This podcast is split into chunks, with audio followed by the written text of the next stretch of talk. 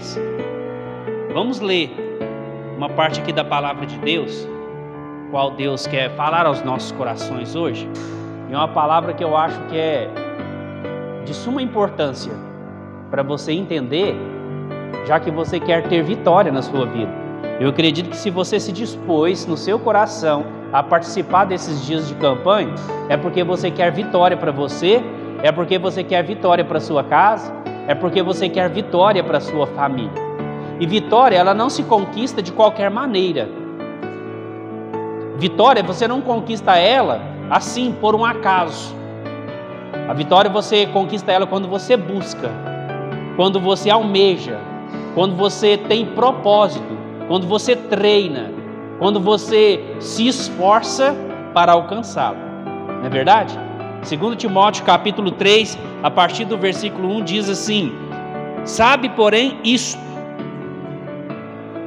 nos últimos dias sobrevirão tempos difíceis, pois os homens serão egoístas, avarentos, jactanciosos, arrogantes, blasfemadores, desobedientes aos pais, ingratos, irreverentes, desafeiçoados, implacáveis, caluniadores, sem domínios de si, cruéis e inimigos do bem, traidores, atrevidos, infatuados, mais amigo dos prazeres do que amigo de Deus, tendo forma de piedade, negando-lhe entretanto o poder, foge destes também. Só até aí que a gente vai ler.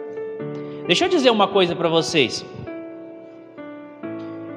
Talvez eu estou sendo repetitivo, porque lá na igreja em Luz eu tenho um compromisso com um culto lá toda terça-feira, e eu tenho falado sempre a mesma coisa.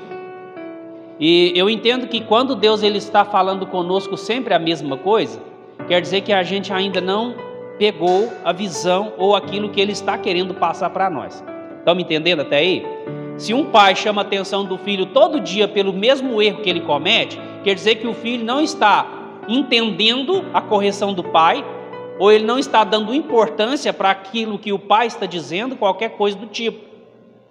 E quando Deus coloca a palavra no meu coração, é uma coisa assim tão simples. Eu estava conversando com a Irineia um dia, que as palavras, quando eu vou ministrar, Romulo, eu tenho uma preocupação muito grande de estar preparando, tirar tempo para preparar, me santificar o máximo possível, seja num culto de domingo, um dia de ceia que eu estive aqui, como um culto desses assim que na ótica humana é um culto um pouco menos importante, na ótica humana, estão me entendendo, né?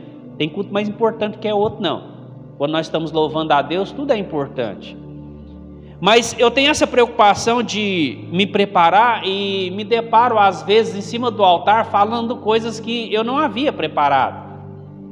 E eu ficava relutando contra isso, mas eu entendia que o Senhor, a palavra é dele. A Bíblia diz assim: meu servo, enche, abre a tua boca e eu a encherei. Então, quando eu preparo muito, não que eu sou avesso a quem prepara, a quem gosta de preparar, até porque eu me preparo também, eu tiro tempo para poder fazer um esboço, trazer uma mensagem, mas quando as coisas vão fugindo assim de tudo aquilo que a gente preparou, eu acho que eu estou sendo assim um pouco displicente, um pouco assim... fugindo da pauta, do assunto, coisa do tipo, como se isso fosse, a palavra de Deus tivesse esse compromisso com esse mecanismo, com uma pauta que a igreja talvez propôs, ou que o pastor talvez propôs. E eu fico muito preocupado que quando Deus ele fala o mesmo assunto com a igreja, é porque a igreja não tem entendido aquilo que ele tem tratado com ela. E Paulo, quando ele ensina para esse jovem acerca dessas coisas, ele adverte ele acerca de coisas que poderiam acontecer, que certamente aconteceriam. E ele cita aqui uma série de coisas que aconteceriam às pessoas com o passar do tempo. E a gente percebe que a palavra de Deus, ela é a palavra de Deus de verdade, porque a cada dia que se passa, se cumpre uma parte dela na nossa vida. Vem acontecendo tudo o que a Bíblia está escrito. Porque a Bíblia diz aqui que Paulo aconselhando aquele homem: olha, você tem que saber de uma coisa. Nos últimos dias sobrevirão tempos muito difíceis. E de fato nós estamos vivendo esses tempos difíceis. Uma vez eu ouvi um pastor pregando num vídeo no YouTube e eu fiquei assim, até discordando um pouco, apesar de que eu sou um fiel seguidor das mensagens que ele prega, eu gosto muito de ouvir, de aprender, seja na igreja, seja lendo a Bíblia ou ouvindo uma mensagem. Ele diz assim que hoje o Brasil está em crise e ele resolveu não participar dessa crise. Eu discordei porque não existe nenhuma possibilidade de você se isentar dessa crise que nós estamos vivendo. Antes de vir para cá, Romulo, eu abastecia lá em Luz antes de vir e eu falei, Irineia, já está dando quase R$2 de diferença do preço da gasolina que era antes. Era mais ou menos uns R$7,40, R$7,50, já estamos pagando lá em Luz, né, homem? Você abastece ela também? R$5,69 foi o 5,59, já baixou mais 10 centavos de ontem para hoje. Mas quando a gente pagava 7,50 no preço da gasolina, eu não tinha opção de não participar dessa crise.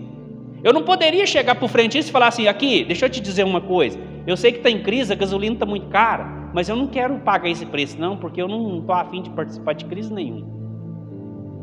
Quem é dona de casa? Quantos que é um quilo de feijão? Bom, feijão bom, né? Aqueles que vem as bandinhas rachadas, cheio de terra, não. 10, 12, 11, 50, por aí afora.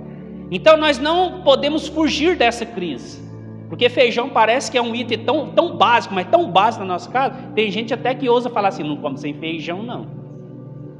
Se não tiver feijão na sua casa, pode me chamar para comer, não tem problema não. Tem carne? Tem mais proteína que é o feijão. Eu até prefiro, gosto de um feijão, mas eu tenho preferência por outras coisas. Mas a carne também está cara. Então não existe a possibilidade de nós fugirmos dessa crise porque nós somos servos de Deus, porque nós somos santos, porque nós somos separados e resolvemos ou decidimos não participar das coisas que acontecem no nosso meio. Por exemplo, quem já foi vítima de uma mentira, uma calúnia ou difamação? Isso te prejudicou? É disso que Paulo está dizendo, que nos fins dos tempos vão ser dias difíceis e os homens se tornarão tudo isso que ele citou aqui: mentirosos, jactanciosos, avarentos, mais amigos das coisas mundanas do que amigo das coisas de Deus. Até aí tudo bem, porque Paulo já nos advertiu disso, mas o pior de tudo é quando isso entra dentro da própria igreja. Deixa eu dizer uma coisa para vocês. A vitória ela só vai chegar na sua casa, não quando você participar dos 7 dias da campanha sem faltar um dia sequer. Porque isso não é pré-requisito para você alcançar alguma coisa da parte de Deus. A palavra de Deus diz assim: esses me louvam com os seus lábios, mas o seu coração está distante de mim. Cantar louvores a Deus não é me ajuda na palavra aí, um pré-requisito ou uma pedra cantada de que você vai ser muito abençoado por Deus. Pode cantar o que você quiser aqui em cima, mas se o canto, o louvor estiver saindo somente da sua garganta e não do seu coração, ele vai chegar talvez até no teto, incomodar até um vizinho que nem tem tão perto aqui. Mas ele não vai chegar até no trono da graça de Deus, é onde devia chegar o nosso louvor. Eu costumo dizer que quando nós separamos até aquele momento para trazer uma oferta para a casa do Senhor, antes da oferta sair do nosso bolso, primeiro ela tem que sair do nosso coração. Caso contrário, ela vai servir aqui para manutenção do templo, porque aqui gasta energia elétrica, porque aqui gasta sabão, porque aqui gasta manutenção. Vocês precisam, nós, né? Vou me incluir nessa também. Nós precisamos terminar de assentar, Roma, aqueles pisos que estão ali, e tudo isso gasta dinheiro, e a sua oferta vai servir para isso. Mas se você não der com o seu coração, ela vai servir para assentar cada piso do chão dessa igreja. Mas ela não vai servir para Deus te abençoar em contrapartida por conta disso. Porque você deu uma oferta que saiu apenas do seu bolso. Lembra da oferta da viúva? Ela pegou as moedinhas e foi lá e colocou dentro do gasofilácio. 2 moedinhas apenas. E Jesus, ele estava perto do gasofilácio desse jeito assim, ó, olhando a fila das pessoas que iam e depositavam o seu dinheiro.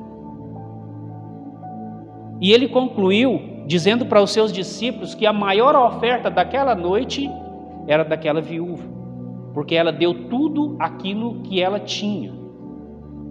Quando você dá tudo aquilo que você tem, isso não sai somente de você. Para você dar tudo que você tem, esse tudo tem que sair de dentro do seu coração, senão você segura para você, você retém. E eu não estou falando só de dinheiro. Tudo que você quer entregar para Deus, se não sair do fundo do seu coração, você não vai conquistar ou você não vai alcançar o coração de Deus. Muitas das vezes os nossos cantos são palavras vazias. As nossas orações, ela não passa do teto. Muitas das vezes nós nos pegamos, me ajuda, irmãos, não fala que isso acontece só comigo não, eu ficaria muito decepcionado. Muitas vezes nós nos pegamos orando e às vezes nós íamos proferindo palavras, de repente a gente nem sabe com quem estamos falando, por que estamos orando. E a gente nos pega pronunciando palavras que não saem do nosso coração, porque a nossa mente está lá naquilo que a gente tem para fazer amanhã. Porque nós somos materiais, nós somos carnais, nós somos muito, mas muito materialistas. Então, a preocupação nossa é exatamente com isso. Eu comecei uma campanha num culto de homens lá da nossa igreja há uns 2 meses atrás, né, Mateus? E fiz uma seguinte pergunta para eles lá e eu quero perguntar para você. Inclusive, se você quiser responder até em voz alta para o seu irmão e sua irmã ouvir, pode, se quiser, lógico. Qual é a maior necessidade da igreja hoje? Eu não estou falando da Igreja Batista Betel, é nessa extensão de Corrego Dando. Estou falando da Igreja Batista Betel sede ou qualquer outra denominação em específico. Estou falando da igreja do Senhor, a igreja que é o Romulo, a igreja que é a sua noiva, a igreja que é o Mateus, a igreja que é a Iriné, a igreja que somos nós. Qual a maior necessidade da igreja hoje? Qual é? Alguém quer responder? Ou quer ter essa pergunta como uma pergunta retórica, só para você meditar? Irmãos, interessante que nós temos muitas necessidades, porque no passar do tempo, quando as coisas assim, o caminho vai se afunilando, nós vivemos num tempo, deixa eu dizer uma coisa para vocês, me desculpe se eu estiver sendo repetitivo, porque eu tenho essa mania, né? Chego em casa, ela me corrige, mas só quando chega lá em casa. Eu acompanho os acontecimentos assim do dia a dia e me deparei com uma situação que eu fiquei muito, mas muito impressionado, porque uma cantora evangélica chamada Bruna Carla, ela recebeu um convite para cantar em um casamento, até aí tudo bem, né? Cantar num casamento seria uma bênção. Mas é um casamento de um amigo dela, mais bênção ainda. Mas esse amigo dela casaria com outro homem. Um casamento homossexual. E ela disse não. E quando ela disse não, eu disse sim, essa cantora eu nem conheço, nem sei quais hinos que ela canta, mas ela pode me representar, ela me representa sim.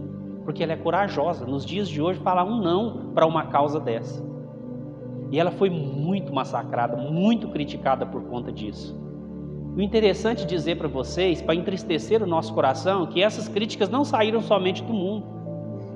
Elas saíram de dentro da própria igreja. E as pessoas perguntavam para ela assim, e aonde está o amor? Como assim não vai cantar? Eles não têm o direito de ser felizes? Eles não têm o direito de ter uma cantora boa no seu casamento, uma festa, uma cerimônia bonita? Pasmem, porque eles já arrumaram um pastor para ministrar a cerimônia do casamento. Pode casar? Pode! A Constituição proíbe? Não, não mais. Desde 95, podem se casar. Essa palavra aqui, eu entendia que Paulo falava para as pessoas ímpias, que no final dos tempos apareciam gente com essas más características. Mas o pior de tudo isso é que essas más características, elas são aplicadas dentro da própria igreja. Porque nós não estamos livres de ser pessoas como as que Paulo citou aqui na palavra de Deus. Mas nós queremos fazer uma campanha para que a vitória chegue dentro da nossa casa. Mas não temos compromisso. Por exemplo, eu fiz uma pergunta para vocês e eu começo respondendo a minha própria pergunta. Não temos mais o costume ou a prática da oração. Lá na igreja, muito tempo atrás, nós fizemos lá, tinha na terça-feira, quando eu cheguei na igreja, no ano de 1998, lá chamava na terça-feira o culto da oração. E eu gostava do culto da oração. Quando eu cheguei na igreja, essa mesma igreja, que eu me apaixonei por ela, saía para o monte toda sexta-feira depois do culto da libertação. Toda sexta-feira. E eu e a Irineia, ainda namorávamos, e nós saímos da escola, ia para a porta da igreja, e lá eles esperavam a gente. Falei assim, espera, falta o Fábio e a Iriné e alguns outros jovens que estudavam à noite, para a gente poder enfiar no meio do mato, como se fossem pessoas loucas, 10, 11 horas da noite, para chegar lá e ficar de joelhos, com a cara na terra, orando, e as lágrimas correndo, misturando com a poeira, e sujando assim, como se tivesse metido a cara no barro, de tanto que a gente chorava e buscava a presença de Deus naquele tempo.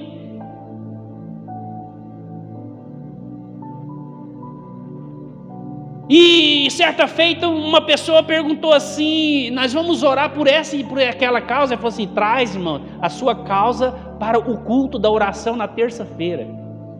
Aí eu comecei a pensar assim, meu Jesus, se a minha oração ela se limita ao culto da terça-feira, eu sou miserável demais.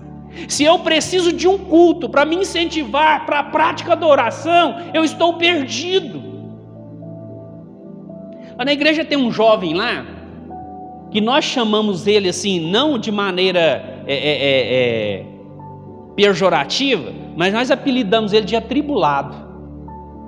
Sabe por quê? Porque toda vez que ele chega na igreja é porque ele tem problemas. Toda vez que ele chega na igreja é porque ele está precisando de algo. Isso é um retrato da igreja hoje, irmãos. Ela busca a Deus na oração somente quando está precisando de algum benefício da parte de Deus.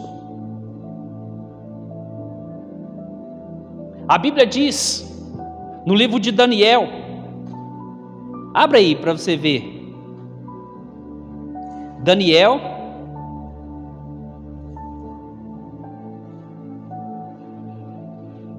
capítulo 6, Versículo 10, o que diz a palavra do Senhor aí? Leia para mim, fazendo favor, não vou pôr óculos não. Quem está lendo? Pera aí, deixa eu ver. A irmã ali, pode ler bem alto, para todo mundo ouvir.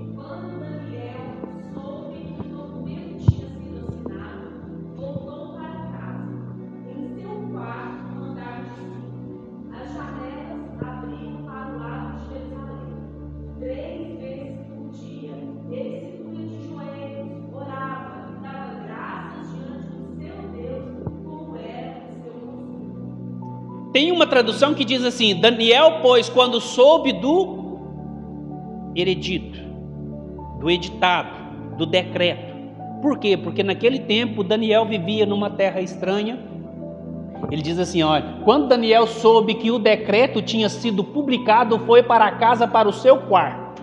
Ou seja, que decreto era esse? O rei tinha baixado um decreto naquele dia, que nos próximos 40 dias... ninguém poderia fazer uma petição, uma oração, uma reverência a qualquer outra entidade a não ser o próprio rei. E ele então decretou e selou com o seu anel E a punição para quem descumprisse esse decreto era pena de morte. E a Bíblia, ela diz no capítulo 6, no versículo 10, assim, quando Daniel soube que esse decreto, ele estava assinado, sabe o que Daniel fez, moço? A Bíblia diz que ele entrou para o seu quarto, e com as janelas abertas, ou seja, ele sabia que estava correndo risco, sabia ou não sabia? Irmão, sabe o que a gente faria no lugar dele? Fala assim, oh Deus, o Senhor sabe que... né? É lei, e lei é para ser cumprida. Eu tenho medo, eu não quero morrer. Mas Daniel subiu para o seu quarto e com as janelas abertas, ou seja, se alguém vê, tô nem aí. E começou a orar como fazia costumeiramente 3 vezes por dia, cedo, de tarde e de noite ele orava. Sabe o que é isso, irmão? Se chama vida de oração. Independente da circunstância, independente daquilo que te cerca, independente da situação que você está vivendo, nós temos que viver na prática da oração. E oração nada mais é do que um relacionamento com Deus. Pessoa que não ora é pessoa que não conversa com Deus. E pessoa que não conversa com Deus não tem os seus benefícios. Por mais que as pessoas intercedam, que oram, que pagam o preço da oração, você tem que ter o seu momento, o seu relacionamento. Fábio, mas eu nem sei orar. E quem falou que precisa saber? Quem falou que você precisa saber pronunciar palavras bonitas? Palavras que convencem o nosso Deus de poder te abençoar. Porque o nosso Deus é aquele que entende as suas orações, mesmo que essas, aleluia, sejam gemidos inexprimíveis. Ou seja, mesmo que Deus não consiga, ou as pessoas pelo menos não consigam nem entender aquilo que você está pedindo. Mas a Bíblia diz que Deus, Ele pode, Ele enxerga, Ele vê, Ele ouve.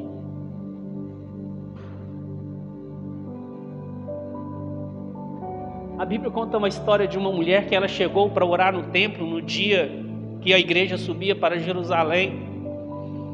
A Bíblia diz que ela estava muito, mas muito atribulada no seu coração, sofrendo, vivendo dias terríveis. E ela não conseguia orar por causa daquilo que ela estava vivendo, daquela tristeza assim, palpável que ela estava vivendo. E o sacerdote então chega para aquela mulher e diz assim, até quando você vai ficar apegado com bebidas fortes? Como se aquela mulher tivesse embriagada. Aquela mulher, ela estava tão atribulada que as suas palavras soavam como pessoas bêbadas. Ela dizia, não Senhor, a tua serva não bebe, não consome nenhum tipo de bebida alcoólica. A sua serva está simplesmente atribulada de espírito. O sacerdote não entendeu o que aquela mulher falava, mas as palavras dela já tinham chegado até o trono do Senhor.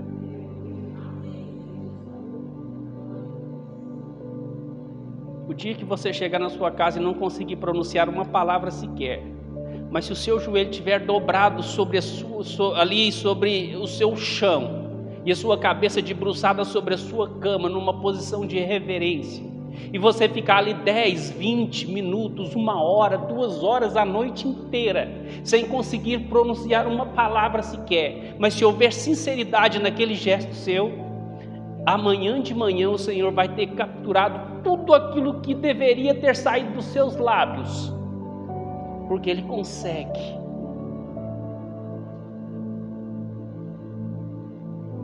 Venha mais hoje o 5º, venha no 6º e venha fechar o seu 7º elo da sua campanha. Mas uma coisa eu te asseguro, sem nenhum medo de errar, se você não tiver compromisso com a prática da oração, essa vitória vai passar de longe da sua casa. Se você não tiver costume com a prática da oração e buscar a presença de Deus em oração, de joelhos, tirar tempo para falar com Deus, para dizer, Senhor, o que eu posso dizer ao Senhor nesta hora? O maior salmo, o melhor salmo de Davi, ele foi escrito quando ele se convenceu que a vida dele estava um caos. Quando ele descobriu que o pecado dele estava tão, mas tão latente dentro dele que ele expressou para o Senhor assim: Senhor, compadece de mim segundo a multidão das suas misericórdias, porque eu pequei, porque eu errei, porque eu estou afastado do Senhor. E Davi, ele só pediu uma coisa, ele não pediu assim: não tire o meu reino por causa disso, não tire o meu poder, não tire a minha influência, não coloca ninguém nesse reinado no meu lugar.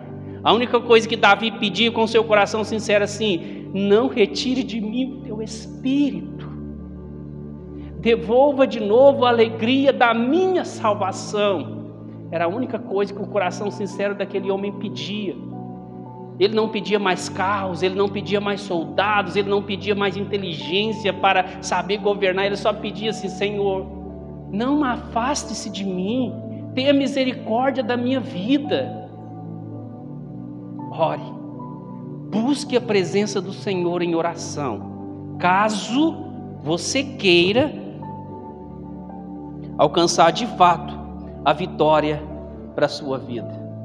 Deixa eu dizer outra coisa para vocês. A Bíblia diz em Hebreus capítulo 11, ela define a fé da seguinte maneira: ora, a fé é a certeza das coisas que se esperam e a convicção de fatos que não se veem. A fé é a certeza, é você ter certeza, convicção das coisas que você esperam. Estão me entendendo? A casa está quase pronta, Romulo. Mas você já consegue se enxergar sentado na sala dela e trocando o canal de televisão e tomando uma limonada? Você dá conta de ver isso, encher, fechar os olhos e olhar para dentro daquele quarto? Passei por essa fase também. Eu entrava para dentro do meio daquela construção, tinha entulho para cá, saco de cimento dali, e eu sentava no meio daquele saco de cimento junto com um pedreiro que trabalhava lá para a gente. E eu já conseguia desfrutar daquilo sem antes daquilo estar pronto. Aí eu descobri que a minha fé estava sendo assim, aumentada a cada dia. E no versículo 6, um pouquinho mais adiante, no capítulo 11 de Hebreus, ele diz assim: que aquele que quer se aproximar de Deus, sem fé é impossível agradar a Deus. Cadê o versículo 6? Cadê? Ah, tá. Sem fé é impossível agradar a Deus. Portanto, se faz necessário que aquele que se aproxima de Deus creia que Ele existe e que é recompensador daquele que o buscam. Aquele que se aproxima de Deus tem que crer que Ele existe e que é galardoador. O que é galardão? Galardoador é aquele que dá galardão. E o que é galardão? O que é? Presentes, prêmios, troféus, medalhas. Porque sem fé é impossível agradar a Deus. Sem fé é impossível agradar a Deus. Vou repetir de novo. Sem fé é impossível agradar a Deus. Sabe o que a palavra está dizendo? Se a palavra de Deus dissesse assim, ó, sem fé é difícil agradar a Deus, seria um significado. Mas a Bíblia diz que sem fé é impossível. Não existe nenhuma possibilidade de você agradar a Deus sem ter fé. Não existe uma possibilidade de você alcançar o coração de Deus se você não tem fé. Tem gente que diz que um dia fez uma oração assim: Deus, se o Senhor existe, me tira dessa situação. Continue orando assim, mas eu acho que não vai funcionar, porque primeiro nós temos que crer. E se tem alguma coisa que Deus não tolera, não aceita no nosso meio, é a incredulidade. A Bíblia diz que Jesus, ele foi chamado para ressuscitar um amigo, para curar um amigo que estava doente. Amigo. A Bíblia diz que ele era amigo de Lázaro. E ele recebeu o recado e disse assim para os seus discípulos: eu não vou agora não. Mas por que, Senhor? É seu amigo. Ele falou assim: não, porque essa doença não é para a morte. Essa doença é para que o meu nome seja glorificado. A Bíblia diz que ele lembrou desse convite, ou desse chamado, ou dessa convocação que ele teve 4 dias depois. E ele disse para os seus discípulos: vamos lá agora ver como é que está Lázaro. Imagina, pessoa doente, Romulo, te chama você lá para você fazer uma oração, você não vai, ele está internado nas últimas, aí depois de 4 dias você vai lá. Não seria assim, na ótica humana, muita cara de pau? Mas os discípulos foi. No meio do caminho, uma das irmãs daquele homem diz assim para Jesus, abraça ele quando ele estava quase chegando na casa delas, e disse assim: Senhor, se o Senhor estivesse aqui, meu irmão não teria morrido. A Bíblia diz assim: e Jesus chorou. Aí eu falo assim: peraí, deixa eu entender a palavra de Deus, eu quero meditar, eu quero entender o que se passou naquela ocasião com detalhes. E eu cheguei numa conclusão: Jesus chorou, mas antes ele tinha dito que essa doença não é para a morte, e Jesus logo depois ressuscitou a Lázaro, ou seja, ele sabia ou não sabia que Lázaro ressuscitaria? Ele sabia ou não sabia que aquela doença nem era para a morte, é para que o nome dele fosse glorificado? Mas mesmo assim ele chorou? Como assim? Ah, vou fingir aqui que estou chorando também para não deixar ela sem graça. Sabe por que Jesus chorou, irmãos? Diante daquela palavra que as irmãs dele disseram assim: olha, se o Senhor estivesse aqui, meu irmão não teria morrido. E Jesus chegou e ela já não acreditava que ele podia fazer absolutamente mais nada. Porque se o irmão estivesse só com febre, ele poderia fazer. Se o irmão estivesse sentindo só calafrios, ele poderia fazer. Se o irmão sentisse só inflamação nas suas juntas, nos seus tendões, ele poderia fazer. Mas o chá também poderia. O remédio também poderia. Os curandeiros também poderiam. Os médicos daquela época que já existia também poderiam. Mas ressuscitar é só um que pode. E Jesus havia dito para aquele povo que essa doença não é para a morte, mas é para que o nome do meu Pai seja glorificado. E por que choras, mestre? Porque eles ainda não acreditam na minha palavra. Porque eles ainda não têm fé o suficiente para entender o que eu sou capaz de fazer. Me leve lá. Senhor, ele já morreu, está morto, está mal cheiroso, já sepultamos. Então ele dá a ordem para aquelas pessoas tirassem as pedras. E ele disse em alto e bom som: Lázaro, venha para fora. Muitas pessoas acham que ele estava maluco. Muitas pessoas acham que seria uma cena deplorável. Muitas pessoas achavam que aquilo seria o maior ato de constrangimento que alguém poderia passar. Por que que ele está dizendo isso? Por que que ele não veio 4 dias antes quando ele foi chamado? Por que que ele não entendeu ou não atendeu o nosso chamado? Para que as pessoas entendessem que se concentra na mão do nosso Deus poder capaz de te tirar de qualquer situação que te impede de vencer. Nada é páreo para o nosso Deus. Ele venceu a morte. No dia que ele foi ressuscitar uma outra menina, agora uma outra pessoa, numa outra ocasião, uma criança de 12 anos, filha de um homem chamado Jairo, e quando ele entrou na casa, ele viu só pranto, só choro, só melancolia, tristeza. E ele foi impedido de agir naquela ocasião, porque as pessoas duvidaram do que ele seria capaz. Então ele disse para a mãe da menina: olha, tire todo mundo daqui, vai ficar aqui só eu, você, o pai dela e os meus discípulos. E aquela mulher então obedeceu, o mestre colocou todo mundo para fora. E ele disse: Talita, cume. E a menina se levantou. E todos que acreditaram nele, ou seja, o pai, a mãe e os discípulos, que já eram testemunho do que Jesus era capaz de fazer, pôde ver aquela menina levantar. E sabe por que as coisas não acontecem dentro da nossa casa, irmãos? Porque nós não acreditamos mais que o mesmo Deus capaz de fazer isso é capaz de fazer isso hoje ainda.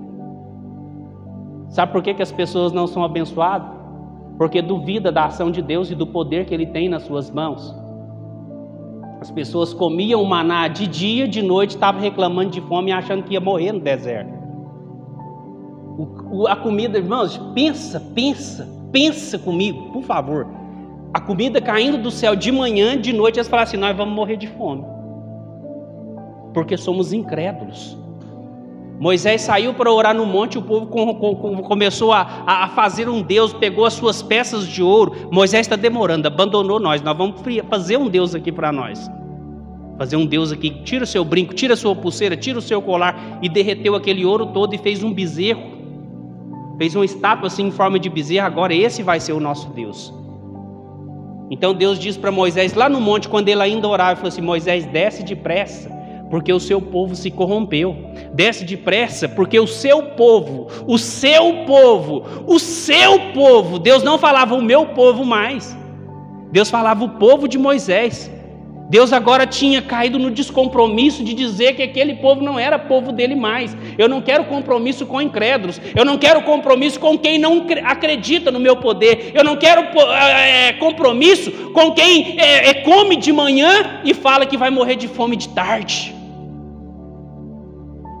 Qual que é o nível da sua fé, irmãos? Ela é capaz de quê? Ela é capaz de quê? A Bíblia... Ontem o Lincoln, aquele mesmo carequinho gordinho que pregou aqui para vocês, ele ministrava para os homens lá, e eu achei uma história muito interessante, que ele diz assim que leu um livro, e existia um homem lá nos Estados Unidos, servo de Deus, cristão, e ele era diretor de um orfanato lá muito grande, que tinha mais de 2.000 crianças internadas naquele orfanato, e ele estava passando por uma crise financeira muito grande, e uma das serviçais chegou para ele e falou assim, senhor Hudson, nós temos pão que dá para hoje e amanhã nós não temos mais. Eu sei que o Senhor não gosta de pedir auxílio ou algum tipo de ajuda para as forças do governo, mas nós não temos outra saída. Ele falou assim, eu vou fazer, mas antes eu vou pedir ajuda a quem eu devo pedir ajuda. Esse livro conta que esse homem entrou para dentro do seu quarto e orou a Deus dizendo assim, Senhor, eu não consigo tomar conta dessas crianças. E essas crianças amanhã precisam de pão, e essas crianças amanhã precisam de leite. E eu não quero sair atrás de governo para pedir esse tipo de ajuda, porque eu sirvo a um Deus que pode todas as coisas. Aconteceu no dia seguinte... E uma rede de padaria nos Estados Unidos, fato verídico, viu? Não é uma historinha de carocha, não. Uma rede de padaria dos Estados Unidos, quando foi assar o seu pão para distribuir para as padarias do bairro, um padeiro de 25 anos de profissão errou a receita e o pão ficou um pouco diferente e não passou pelo, como é que chama lá o negócio de qualidade? O controle de qualidade. E ele ficou decepcionado. E o patrão dele falava assim, ó, isso... acontece. Ele falou, mas tem 25 anos, eu nunca errei. Ele falou assim, hoje não tem pão. Nós não vamos servir esse pão para os nossos clientes, porque esse pão está fora do nosso padrão. E um funcionário disse assim, manda para o doutor Hudson, ele precisa desse pão, as crianças estão lá, não joga fora não. E aconteceu também. Ah, Fábio, está no livro, você acredita? Acredita, irmãos, que eu acredito em Deus.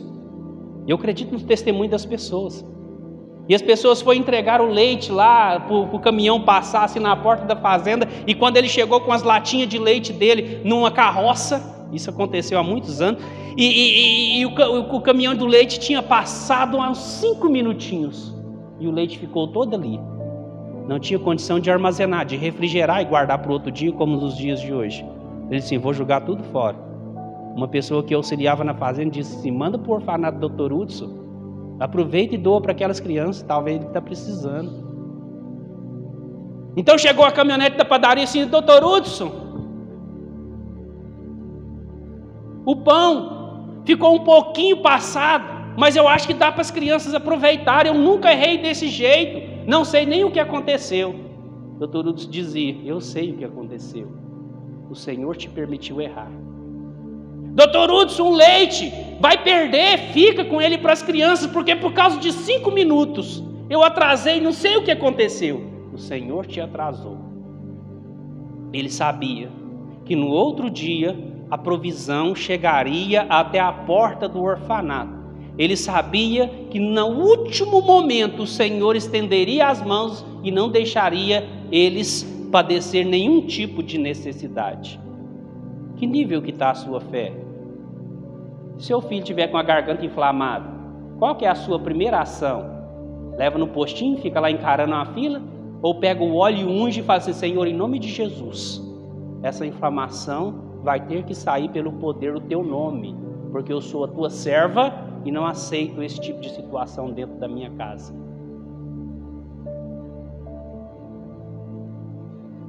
Exerça a sua fé, meu querido. Exerça a sua fé, minha querida. Acredite no poder e na ação de Deus, porque isso está caindo em descrédito. Hoje, assim como nos tempos atrás, acreditar nos impossíveis de Deus é ser motivo de chacota. E Paulo, de fato, ele acreditava que Deus era Senhor da sua vida, que tudo se cumpriria. A Bíblia diz que um dia ele preso, tomando muitas açoitadas nas suas costas, com as costas cheias de vergão, e um auxiliar dele chamado, um moço chamado Silas.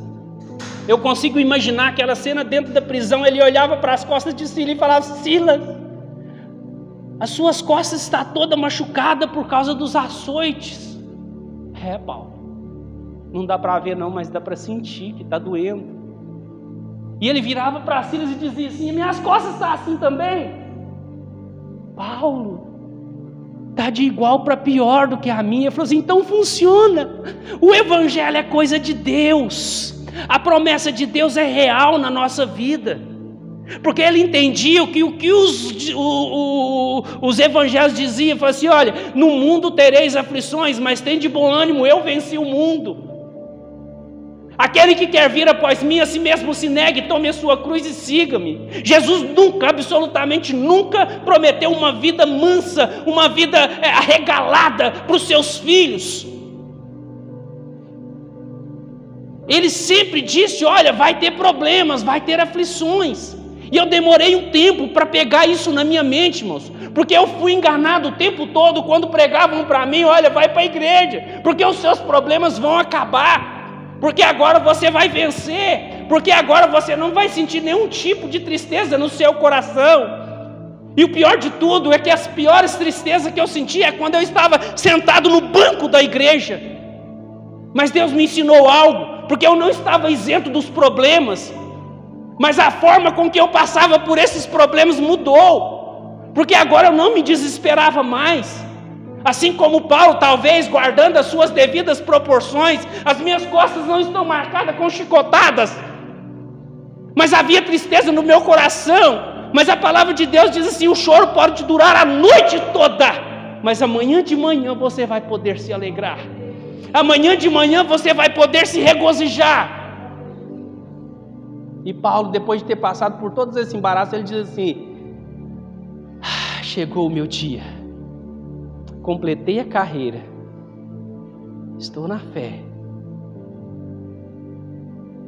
Seja lá o que você estiver passando, e eu creio que você pode estar passando por algum problema na sua vida, e se você não está passando, você vai passar. Misericórdia, irmão, está repreendido e amarrado no nome de Jesus. Não precisa repreender não, porque a Bíblia diz que nós teríamos aflições, nós passaríamos por lutas, nós passaríamos por problemas.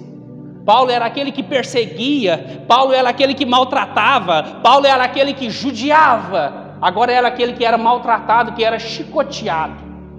Ou seja, aparentemente, na ótica humana, a vida de Paulo era bem melhor quando ele não servia do que quando ele está servindo.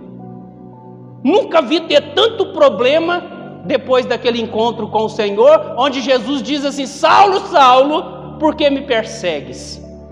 Primeiro, ele ficou cego. De cara ele perdeu a sua visão. Senhor, mas quem é o Senhor para quem eu persigo? Eu sou o Cristo a quem você persegue. E depois de ter pregado para Paulo o próprio Jesus Cristo, quem pregaria para Paulo? Você? Quem pregaria para Paulo? Fábio? Qualquer um de nós? Eu não. O cara persegue os crentes. Ele gostava de matar pessoas que eram cristãos, que se diziam cristãos. Então o próprio Jesus se incumbiu de chegar para ele e falar assim: olha, vai até uma rua chamada direita, lá tem um homem assim, assim, assim, nessa e nessa casa, se vira, chega lá, do jeito que você está, e esse vai orar para você e você vai tornar a ver. E a história de vida daquele homem nunca mais foi a mesma. Sabe por quê? Que às vezes nós perdemos a fé, irmãos? Porque as coisas não acontecem como a gente quer. O interessante de tudo isso é que a gente ora a Deus assim, Senhor, faça sua vontade na minha vida. O interessante é que quando Deus começa a fazer a vontade dele na nossa vida, a gente se frustra, porque a vontade de Deus, ela sempre, ou quase na maioria das vezes, ela bate de frente com a nossa vontade. A vontade de Deus, irmãos, na maioria das vezes, ela bate contra a nossa vontade, porque nós somos carnais e a carne milita contra o Espírito milita contra a carne.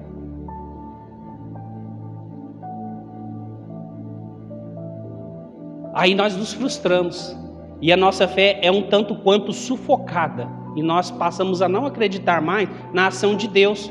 Por quê? Porque nós pedimos uma coisa para Deus e Ele não nos atendeu no nosso pedido. O profeta Jeremias diz assim, o Senhor, melhor dizendo, através da vida do profeta Jeremias, e ele profetizando para o povo, eu é que sei que pensamento tenho a vosso respeito, pensamento de paz e não de maus, para lhe dar o fim que desejais. Às vezes nós buscamos aquilo que é mal.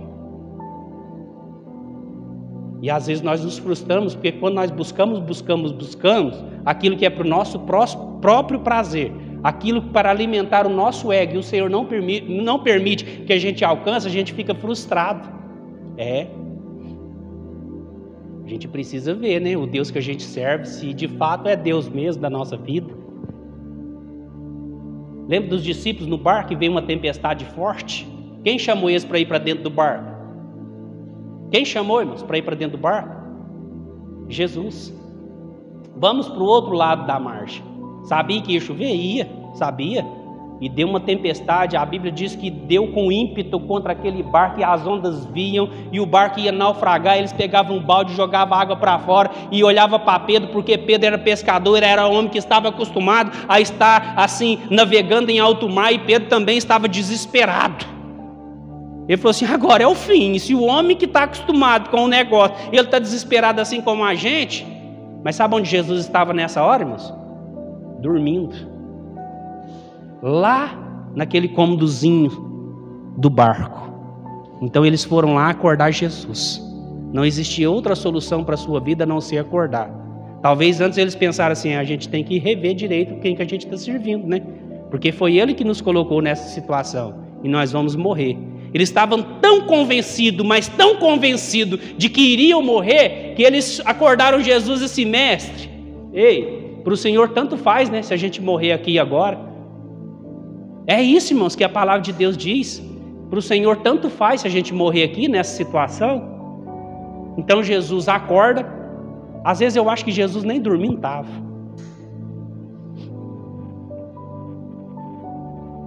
Às vezes ele fingindo que estava dormindo para ver a situação, de qual seria a ação dele quando estivesse passando algum tipo de perigo. Às vezes acontece coisas na nossa vida, dentro da nossa casa, dentro da nossa família, no nosso seio familiar, e a gente pensa que Deus virou as costas para nós. E Deus deixa a gente dar umas... para depois chegar com a provisão.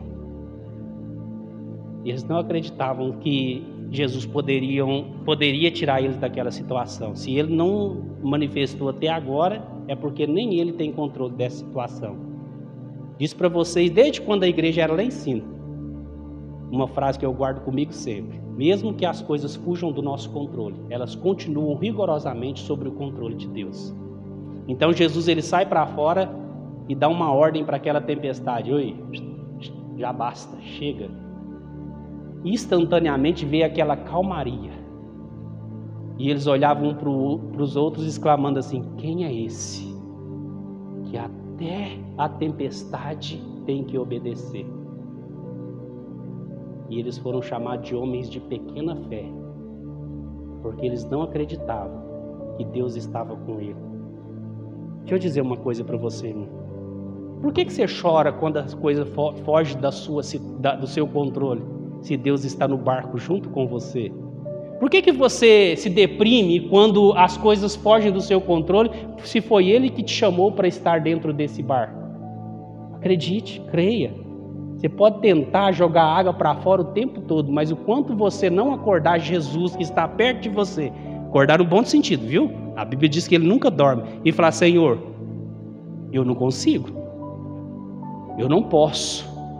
Não há como eu sair dessa situação se não for o seu poder. E Ele dirá para a sua tempestade, ei, já chega. E a calmaria chegará. Se um dia você aprender de fato a usar a pequeninha fé que existe dentro do seu coração.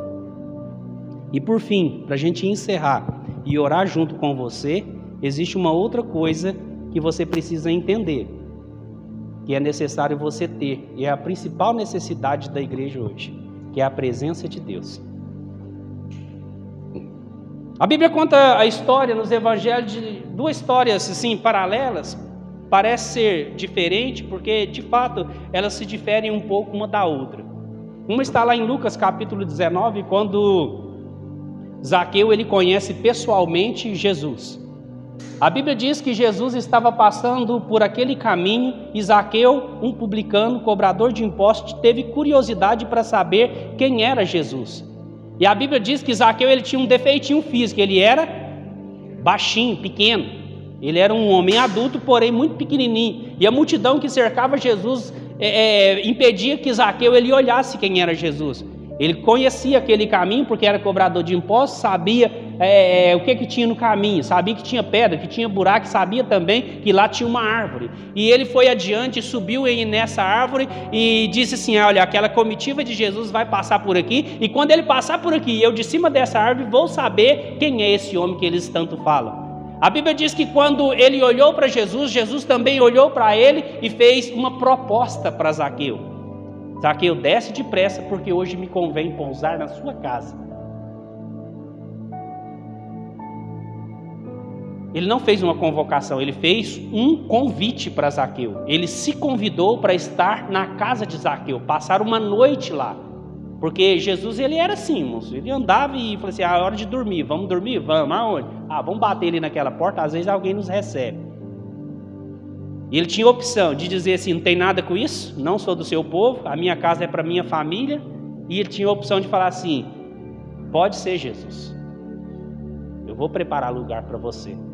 E a Bíblia diz que ele optou por essa segunda opção, pulou de um pé de cima dessa árvore e correu para dentro da sua casa e falou assim, bem, arruma uma cama, um quarto, porque vai vir alguém dormir aí na nossa casa e a turma é grande. É ele mais 12, porque quando Jesus diz assim, que hoje me convém pousar na sua casa, era ele a turma toda. E quando ele ia pousar lá, tinha uma comidinha, uma janta, qualquer coisa do tipo.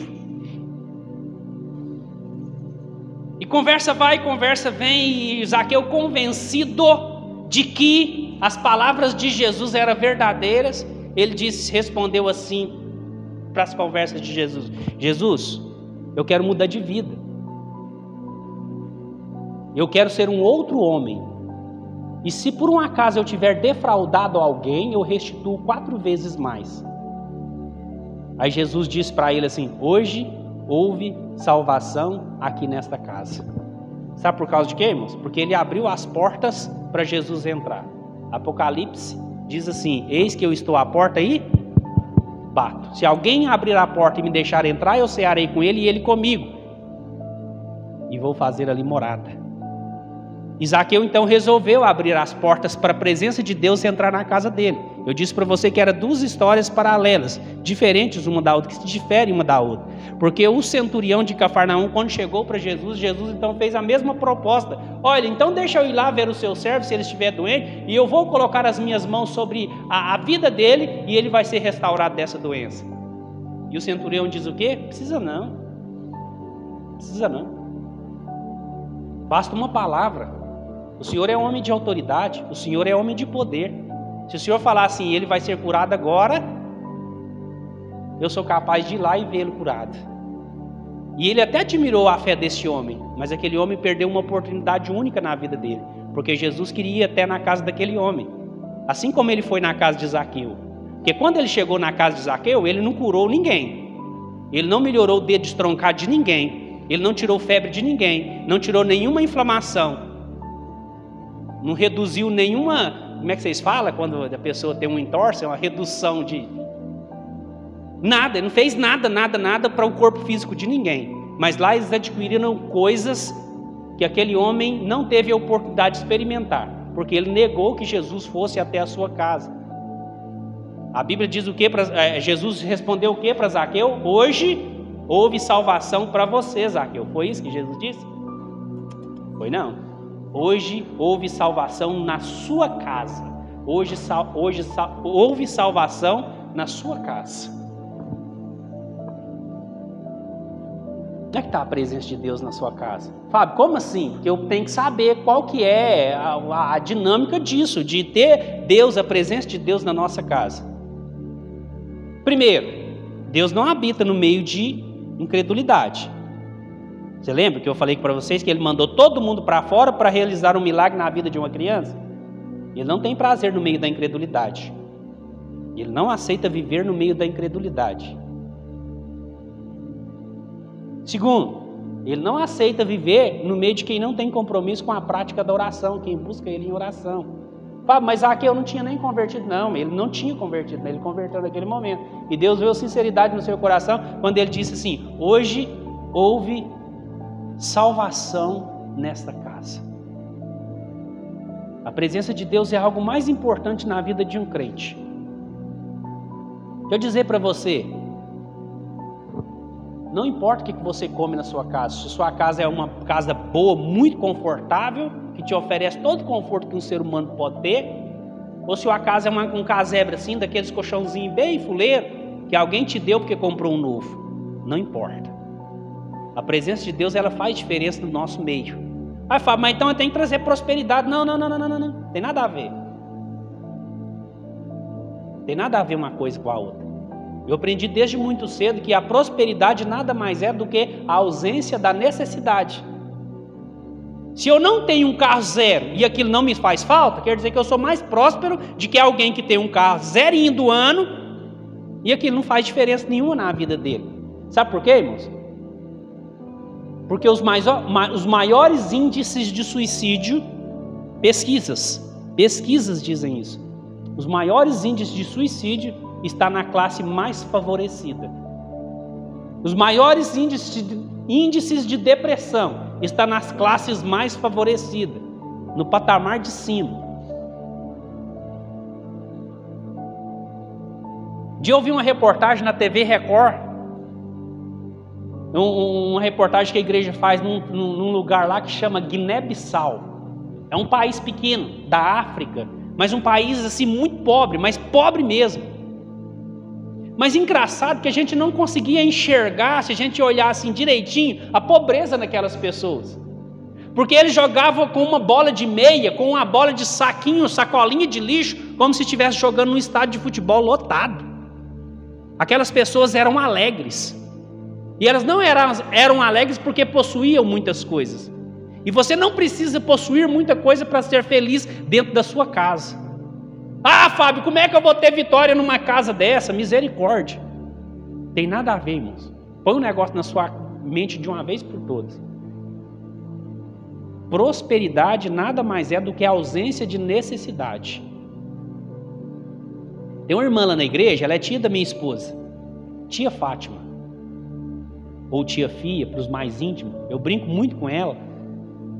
Ela sai lá de um bairro mais afastado lá, que chama Novo Oriente, mais conhecido como Refeco. Lá daqueles fundão, daqueles popular lá, Roma, você conhece? Quantos netos que ela tem, Iriné? Só de uma prima da Irineia são 5. Fica tudo com ela. Aí ela chega, vai pondo todo mundo para dentro. Entra, já vai começar o culto. E ela é alegre, ela é feliz. Depois que acabar o culto, ela vai ter que andar mais uns 20 minutos. Um menino no colo e arrastando mais uns 3 ou 4 para a rua fora. E aquilo ela fazia com prazer, com alegria, com satisfação. Às vezes ganhava uma carona, às vezes a gente oferecia, mas quando a gente não oferecia, ela ia embora com o mesmo sorriso nos lábios. Não gosta nem de chegar atrasado.